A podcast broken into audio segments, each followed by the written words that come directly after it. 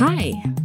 You're listening to Small Things Often from the Gottman Institute, where we talk you through research based tips to help improve your relationships in five minutes or less. Today's tip is about what to do when you disagree. When you and your loved one have different opinions, it could feel like a red flag in the relationship. It might feel necessary that for the relationship to be okay, you have to be on the same page about everything.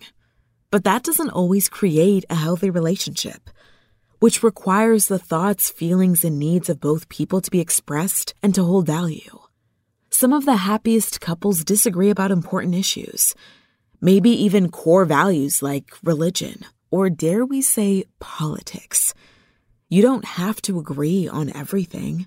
Staying relationally connected is about being seen and heard, while also being accepted. If you find yourself in a divisive disagreement, try using a sandwich approach for connecting around difficult topics. Sandwich your challenging message between two positive statements. Here's what we mean start off the conversation with an I see you statement. That's a statement that respectfully validates your loved one, creating a bridge of connection.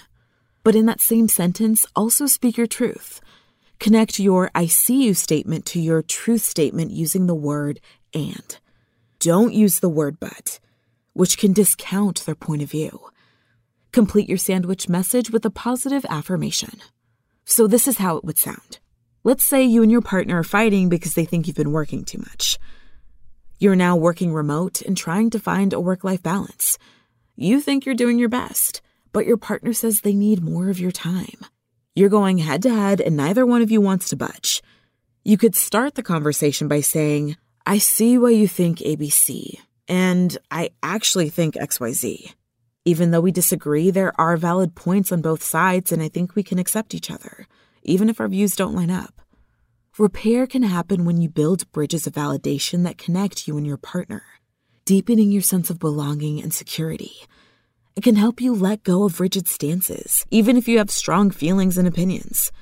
It's important to remember throughout these challenging conversations that neither of you is defined entirely by your opposing values. For example, if one partner is a dog person and the other prefers cats, these preferences don't override their other dimensions as a human being. So here's today's small thing make an effort to hold respectful space for your loved ones, whose views may differ from your own. If you enter the argument zone, use the sandwich approach to validate their views while still speaking your truth. Tune into the next episode of Small Things Often for another quick tip from the Gottman Institute, helping you maintain and strengthen all of your relationships.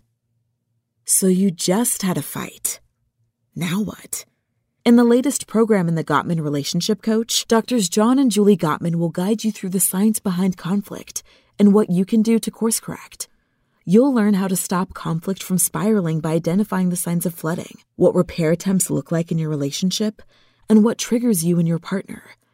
Visit Gottman.com slash after a fight for more.